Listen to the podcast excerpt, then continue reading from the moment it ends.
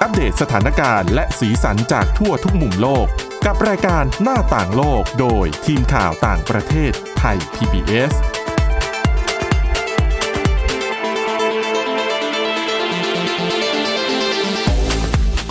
วัสดีค่ะ ต้อนรับคุณผู้ฟังเข้าสู่รายการหน้าต่างโลกนะคะ มาอัปเดตเรื่องราวทั้งสถานการณ์แล้วก็สีสันที่น่าสนใจจากทั่วทุกมุมโลกกับทีมข่าวต่างประเทศไทย PBS เช่นเคยนะคะ พบกันฟังกันได้ทุกวันผ่านทางพอดแคสต์ค้นหาคำว่าหน้าต่างโลกค่ะ อยู่กับทีมข่าวต่างประเทศ ซึ่งตอนนี้แน่นอนว่าเรื่องที่จะไม่พูดถึงไปเป็นไม่ได้ต้องเป็นเรื่องของโควิด -19 นะคะ แต่ก่อนอื่น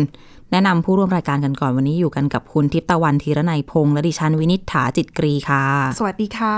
อะอย่างที่เกริ่นไปเรื่องโควิด -19 จริง ๆ เราก็พูดเรื่องนี้มาโดยตลอดเนาะค่ะไม่เคยขาด แต่ช่วงนี้มันก็เป็นพิเศษขึ้นมานิดนึงเนื่องจากว่า นอกจากสถานการณ์ในหลายประเทศที่มีการระบาดระลอกใหม่เกิดขึ้นแล้ว มันก็เกิดขึ้นในบ้านเราเองด้วยค่ะนะคะ ซึ่งมีความคืบหน้าเกี่ยวกับเรื่องวัคซีนที่เป็นที่สนใจ ทั้งในบ้านเราเกี่ยวกับการจัดซื้อจัดหาเนาะแล้วก็การแจกจ่ายแล้วก็เร่งฉีดวัคซีน แต่ในต่างประเทศเนี่ยการเร่งสร้างภูมิคุ้มกันหมู่ ด้วยการใช้วัคซีนเนี่ยล่าสุดดูเหมือนจะโดนผลกระทบอีกแล้ว จากการไปพบกรณีการเกิดภาวะลิ่มเลือดอุดตันที่พบได้ยากค่ะ6กรณีด้วยกันค่ะนะคะ ในผู้ที่ฉีดวัคซีน ของจอห์นสันแอนด์จอห์นสันซึ่งเป็นวัคซีนแบบเข็มเดียว ที่เราก็คุยกันมานานแล้วว่า เออตัวเนี้ย ดูดูแล้วน่าสนใจ เนื่องจากว่าใช่มีความสามารถในการสร้างภูมิคุ้มกัน เรียกว่าป้องเปอร์เซ็นต์ในการป้องกันโรคก็ได้สูงอยู่ค่ะแล้วก็ใช้งานง่ายจัดเก็บง่ายขนส่งง่าย ฉีดแค่เข็มเดียวจบ และอีกอย่างหนึ่งคือ สามารถรับมือไวรัสกลายพันธุ์อย่างที่ในแอฟริกาใต้ก็ได้ด้วย ค่อนข้างดีกว่าวัคซีนตัวอื่นด้วยซ้แต่ผลข้างเคียงแบบนี้ก็คือออกมาเนี่ยคล้ายๆ กับตัววัคซีนของ a s t r a z เซ e c ำ a เลยนะคะเป็นกรณีเดียวกันเลย ก็เลยมีคำสั่ง เรียกว่าเป็นคำแนะนำดีกว่า จากสำนักงานอาหารและยาของสหรัฐอเมริกาเขาก็ออกมาแนะนำว่า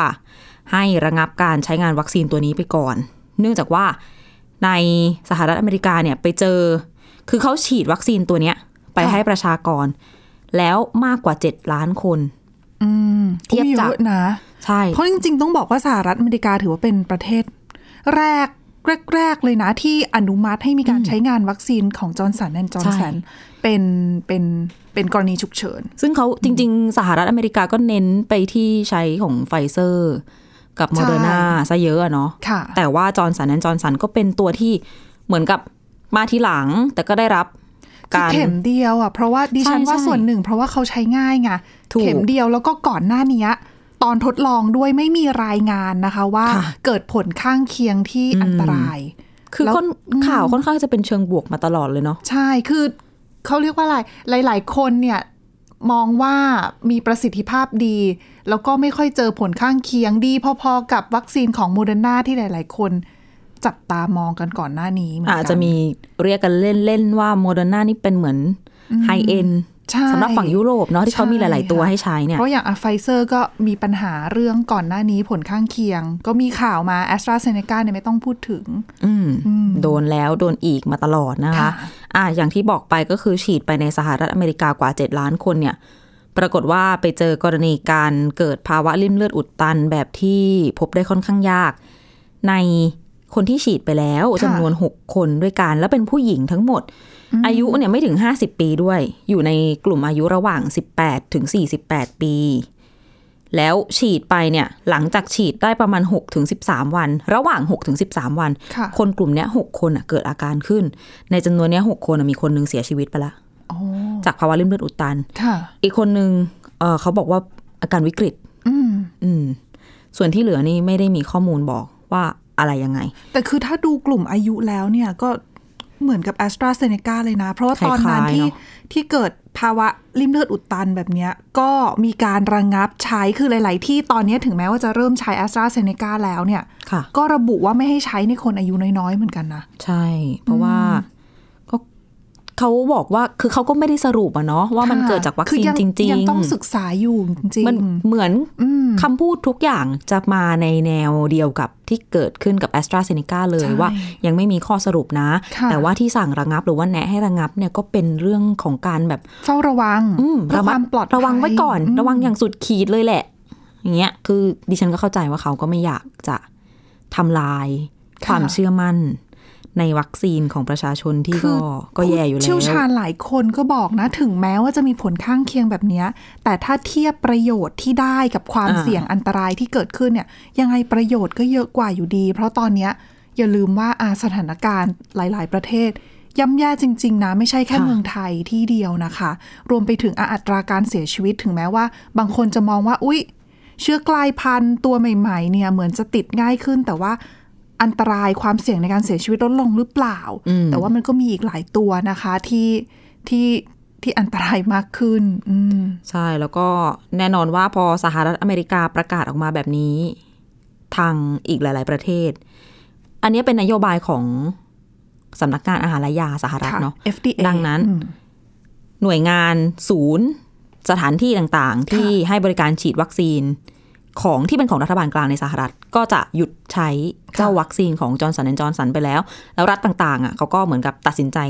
คล้อยตามกันไป ค่อย ๆ ตามกันไป แล้วที่ที่ตามไปด้วยอีกฝั่งหนึ่งของโลกก็คือที่ยุโรปค่ะ พอมีคำแนะนำแบบนี้ออกมาประเทศนู้นประเทศนี้ก็อ้าวพักไว้ก่อน อย่างอิตาลีเนี่ยเพิ่งจะได้ เมื่อวานนี้เพิ่งจะได้โดส เป็นชุดแรกเป็นล็อตแรกของจอห์นสันแอนด์จอห์นสันที่เขาก็รอมานานค่ะเพราะเขาคิดว่ามันโหมันดีอะเออคือจะยากรีบเอาไปด้ช่วยกันเรื่องของใช่โครงการฉีดวัคซีนนะ เพราะว่าอะอย่าลืมว่าวัคการฉีดวัคซีนในสหภาพยุโรปประเทศต่างๆ เนี่ยก็ประสบปัญหาล่าช้านะคะ อิตาลีเองก็เจอเออทั้งประท้วงเจอทั้งอะไรต่อมีอะไร ว่าจัดค่ะการได้ไม่ดี โอ้โห อุตส่าห์จะได้วัคซีนมาได้มาแล้วจอห์นสันแอนด์จอห์นสันฉีดได้ไหมไม่ได้อืมได้มาเกือบสองแสนโดส ก็ต้องเก็บลงเครื่องบินไว้ก่อนนะแช่ตู้เย็น เพราะว่าก็ระต้องงับระเหงัมือนกันถูกใช่ต้ไหมองคะแล้วก็ปัญหาเดียวกันก็เกิดขึ้นกับที่แอฟริกาใต้ด้วย ซึ่งอันเนี้ยก็น่าห่วงเหมือนกันเพราะว่าแอฟริกาใต้เนี่ยเขาเหมือนกับก่อนหน้านี้เขา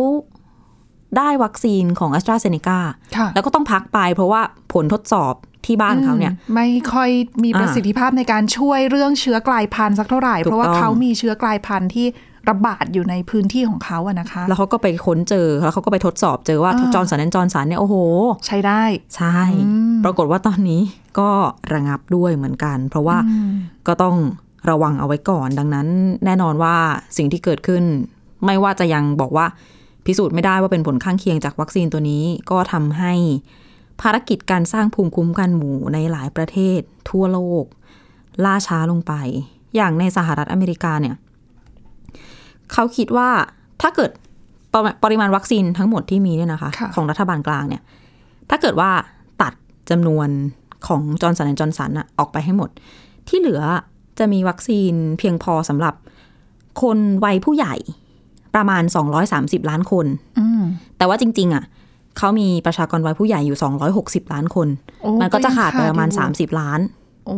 แล้วอย่างนี้ทำยังไงก็ต้องเร่งกระบวนการผลิตของตัว ตัวอาจที่จะใช้อยู่หรือเปล่าดิฉันว่าอาจจะอยู่ในขั้นตอนของการทดสอบว่าจริง ๆ แล้วมันมาจากมันเกิดจากอะไรกันแน่อ่าเพราะว่าดิฉันยังเห็นคำสัมภาษณ์ของ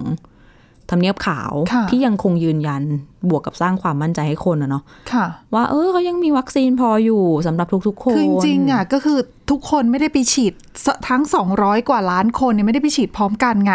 ดังนั้นเนี่ยอะเขาก็จะทยอยแบ่งเป็นกลุ่มอายุ หรือทยอยเป็นคนเข้ามาฉีดเนี่ยดังนั้นเนี่ย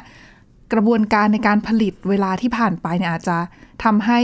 คือไม่ล่าช้าหรอก แล้วก็ยังมีวัคซีนตัวอื่น รออยู่ด้วย แล้วก็ไม่ใช่ว่าจอห์นสันแอนด์จอห์นสันคราวนี้ระงับจะไม่ได้ใช้เลยนะใช่คือถ้าเขาใช่ตรวจสอบแล้วพบว่าเหมือนอย่างกรณีของแอสตราเซเนกาอย่างเงี้ย คือตรวจสอบแล้ว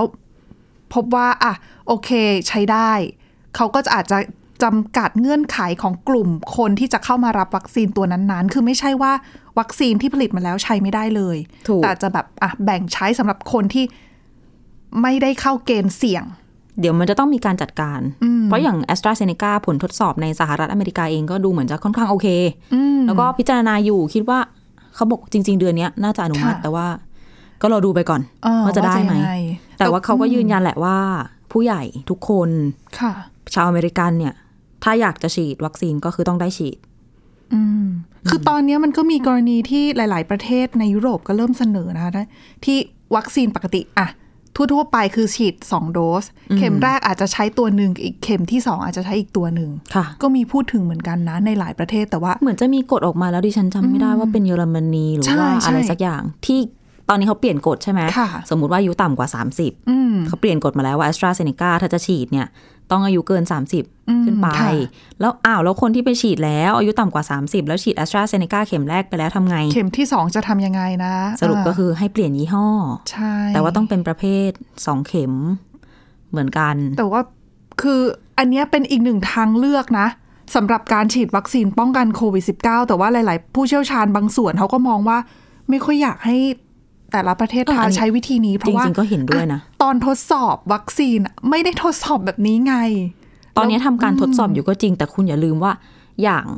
a s t r a z เซ e c a ก็เป็นวัคซีนประเภทใช้ไวรัสนำไวรัสตัวนำนำมาโปรตีน เอาไอ้ตัวเจ้าโควิด -19 เข้าไปกระตุ้นสร้างภูมิคุ้มกัน แต่ว่าค่ะถ้าสวิชถ้าเปลี่ยนไปเป็นไฟเซอร์โมเดอร์นามันคนละตัวอันนั้นมันกัอะคนละวิธีไงอืมแล้วมันจะได้ไหม แล้วก่อนหน้านี้ตอนทดสอบเพื่อขออนุมัติ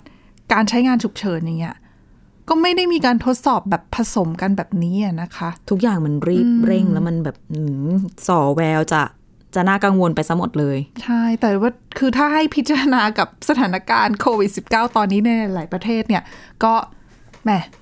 นะคะ ทำทุกวิถีต้องทางว่างั้นเถอะใช่ใช่ต้องต้องชั่งน้ำหนักดูอะว่าอะไรจะเกิดประโยชน์มากกว่ากัน แล้วก็ความเสี่ยงน้อยกว่ากัน อืมจริงอะเรื่องวัคซีนมีให้ฟังกันต่อในช่วงหน้านะคะ เดี๋ยวตอนนี้พักกันสักครู่ค่ะ หน้าต่างโลกโดยทีมข่าวต่างประเทศไทย PBS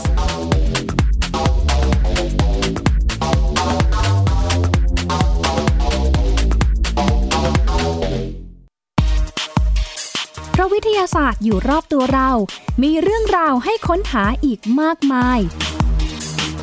เทคโนโลยีใหม่ๆ เกิดขึ้นรวดเร็วทำให้เราต้องก้าวตามให้ทัน อัปเดตเรื่องราวทางวิทยาศาสตร์ เทคโนโลยี และนวัตกรรมที่จะทำให้คุณทันโลก กับรายการ s c i e n t e c h ทุกวันจันทร์ถึงวันศุกร์ทางไทย PBS Radio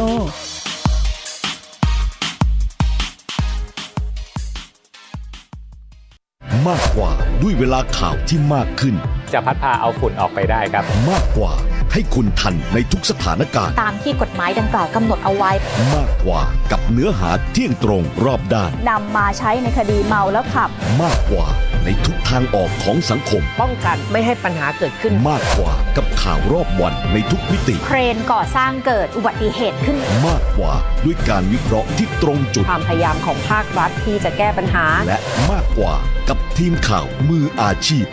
ข่าวไทย PBS ให้คุณได้มากกว่าช่วงเวลาแห่งความสุขช่วงเวลาแห่งการเรียนรู้ ยิ้มรับความสดใส ในรายการ พระอาทิตย์ยิ้มแฉ่งเย้ พี่เหลือมตัวยาวลายสวยใจดี พี่รับตัวโยงสูงโปร่งคอยาว พี่วานตัวใหญ่พุงป่องพ้นหน้ำปูพี่โลมาที่แสนจะน่ารักแล้วก็ใจดีชวนน้องๆมาเติมเต็มความสุขสดชื่นสดใส ห้องสมุดใต้ทะเลโอ้โหความรู้เยอะมาก และนิทานลอยฟ้าของเราก็มีนิทานที่แสนจะสนุกมาให้น้องๆได้ฟังกันทุกวันเลย อย่าลืมนะติดตามฟังพวกเราได้ที่เว็บไซต์ www.thaipbspodcast.com แอปพลิเคชัน Thai PBS Podcast แล้วพบกันนะครับ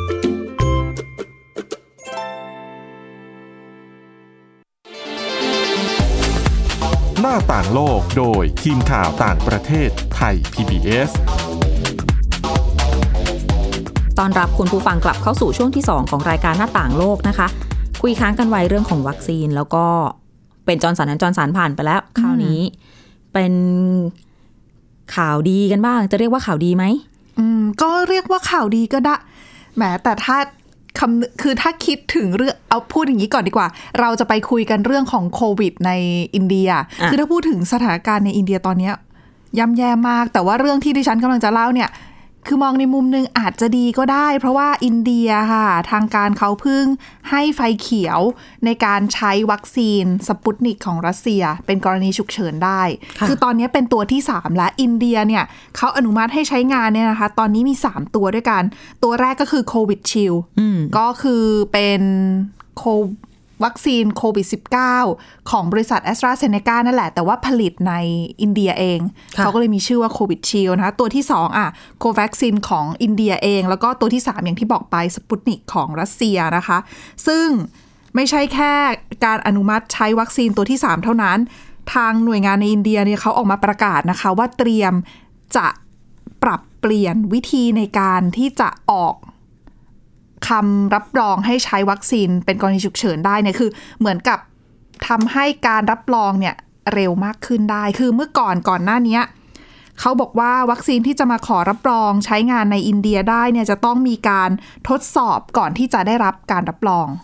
อืมแต่ว่าตอนเนี้ยเขาเปลี่ยนวิธีใหม่ fast track ให้เลยสำหรับวัคซีนโควิด -19 นะคะ คือสามารถให้การอนุมัติใช้งาน แล้วก็ค่อยไปทดสอบ ทีหลังได้ สาเหตุที่ต้องทำอย่างนี้เป็นเพราะอะไร เป็นเพราะว่าสถานการณ์ของโควิด -19 ในอินเดียเนี่ยรุนแรงมากจริง ๆนะคะ คือตอนนี้ต้องบอกว่า คือก่อนหน้านี้อะอันดับหนึ่งของ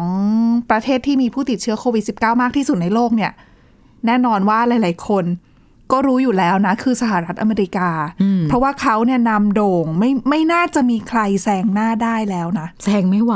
ใช่ แต่อันดับสองเนี่ยเขาชิงกันอยู่ระหว่างบราซิลกับอินเดียค่ะซึ่งบราซิลก็นำมาอยู่ตลอดนะคะ เพราะว่าก่อนหน้าเนี้ย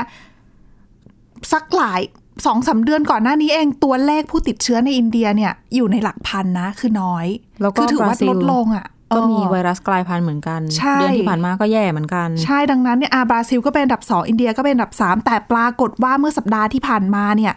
อินเดียเจอการระบาดหนักจริง ๆ ค่ะ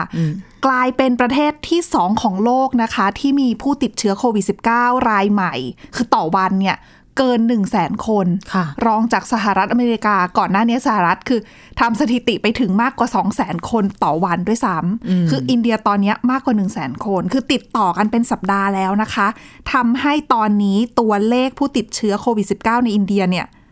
ขยับสูงขึ้นกลายเป็นว่าเขาเนี่ยครองแชมป์อันดับที่สอง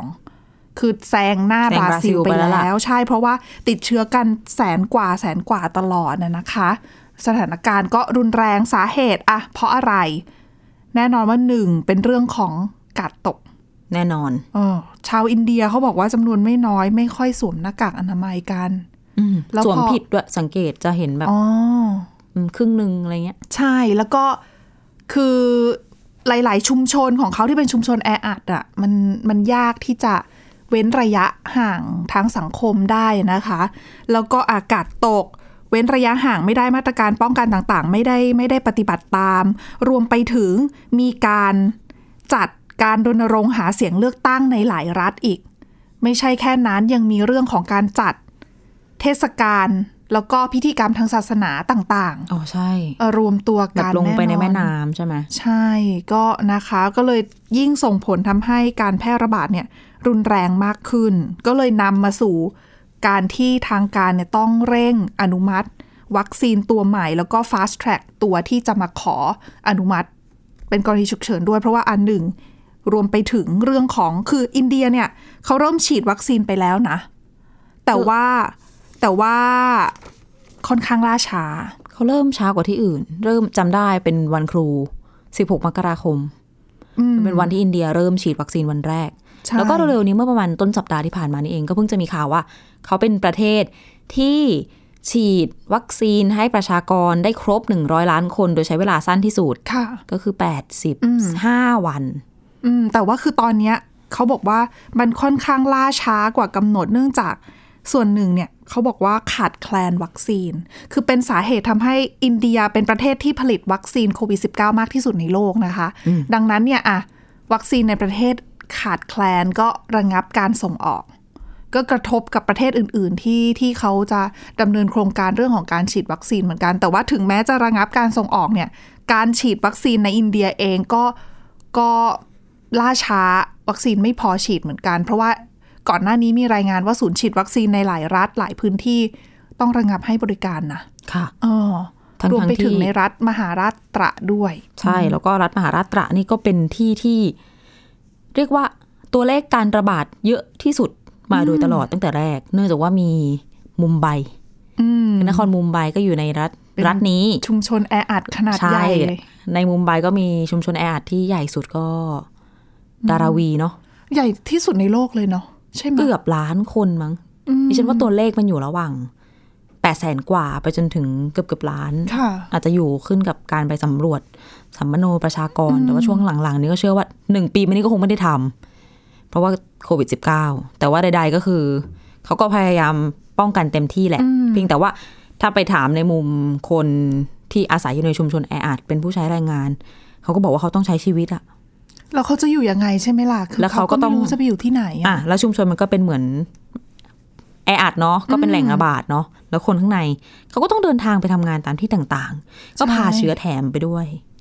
แล้วการฉีดวัคซีนก็ก็ยังไม่ได้ครอบคลุมก็เลยเป็นปัญหาขึ้นมา จนกระทั่งในที่สุด เมื่อเมื่อวานนี้อืมรัฐมหาราชตระก็เลยออกมาประกาศมาตรการเด็ดขาดในการรับมือกับโควิด -19 ค่ะซึ่งก็คือการล็อกดาวน์อ่าปิดเมืองจริงจัง ปิด 15 วันด้วยกัน ปิดชนิดที่ว่าถนนเนี่ยไม่เหลือรถ คือปิดแบบนี้ไม่ใช่ปิดแบบเหมือนระลอกแรกตอนปีที่แล้วไม่ได้นะคะเบาๆที่แล้วที่แบบ แรงงานก็ข้ามก็ยังข้ามรัฐกลับภูมิลำเนาตัวเองอะอันแบบนี้นั้นนี่ก็ไม่น่าจะสกัดสถสถานการณ์การแพร่ระบาดอันนี้ได้ะย้อนไปเหมือนตอนที่น่าจะครบปีละมีนาคมปีที่แล้วที่มีอยู่วัน มีอยู่วีคเอนหนึ่งอะค่ะเสาร์อาทิตย์ที่ในรามโมดีออกมาบอกว่า เรามาลองล็อกดาวน์กันดูอะแล้วอินเดียก็คือเงียบ คนก็อยู่ตรงระเบียงบ้านจำได้ไหมจำภาพนั้นพอได้ไหมคะค่ะอันนี้ก็จะคล้ายๆเดิม คือร้านรวงก็ปิดหมด ระบบขนส่งอะไรเงี้ยก็หยุดอืมเพราะว่า15วันนี้ เขาก็ออกกฎมาให้ก็ถ้าถ้าจะเดินทางไปไหนโดยไม่จำเป็นน่ะไม่ต้องหยุดไว้ก่อน แล้วก็การเดินทางโดยระบบขนส่งสาธารณะ ก็จะต้องใช้ในกรณีจำเป็นเท่านั้น ส่วนธุรกิจที่ให้เปิดที่ยังเหลืออยู่ ก็จะมีเหมือนเดิมๆอะเป็นค่ะร้านขายของชำเพราะว่าต้องขายอาหารใช่ไหม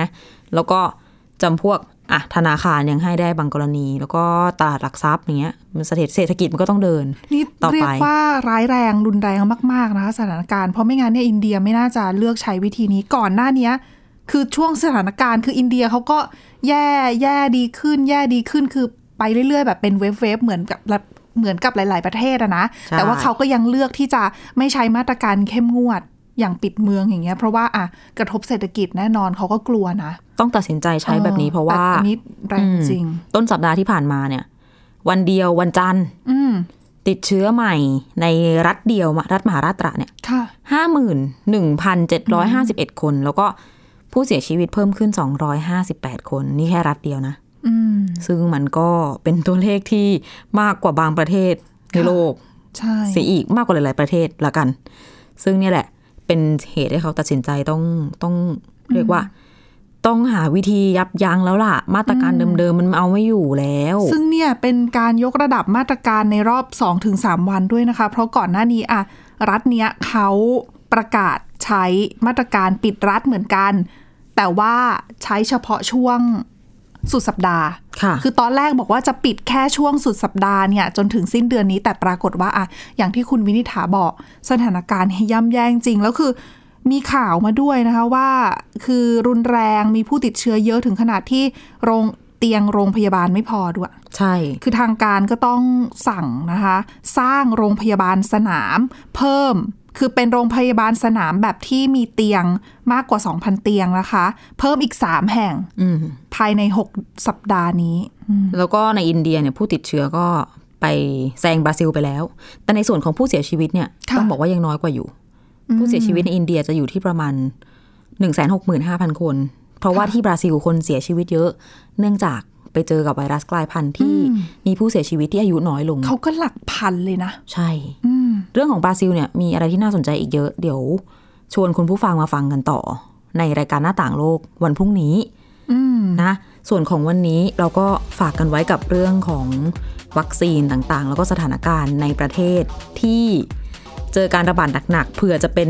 บทเรียนสำหรับค่ะการป้องกันตัวของพวกเราเอง แล้วก็ภาครัฐด้วยมาตรการอะไรที่ควรจะ ต้องนำมาใช้อะนะคะ ใช่ค่ะ รวมไปถึงเรื่องของการฉีดวัคซีนเนาะก็ยังตั้งตารอกันอยู่อะและนี่คือเรื่องราวที่นำมาฝากกันในรายการหน้าต่างโลกสำหรับวันนี้นะคะ ติดตามฟังพวกเรากันได้ทุกวัน ทุกที่ทุกเวลาผ่านทางแอปพลิเคชันพอดแคสต์ค้นหาคำว่าหน้าต่างโลกค่ะอัปเดตสถานการณ์รอบโลกกับพวกเราได้ อย่างสม่ำเสมอนะคะ วันนี้เราสองคนและทีมงานทั้งหมดลาไปก่อน สวัสดีค่ะ สวัสดีค่ะ Thai PBS podcast. View the world via the voice.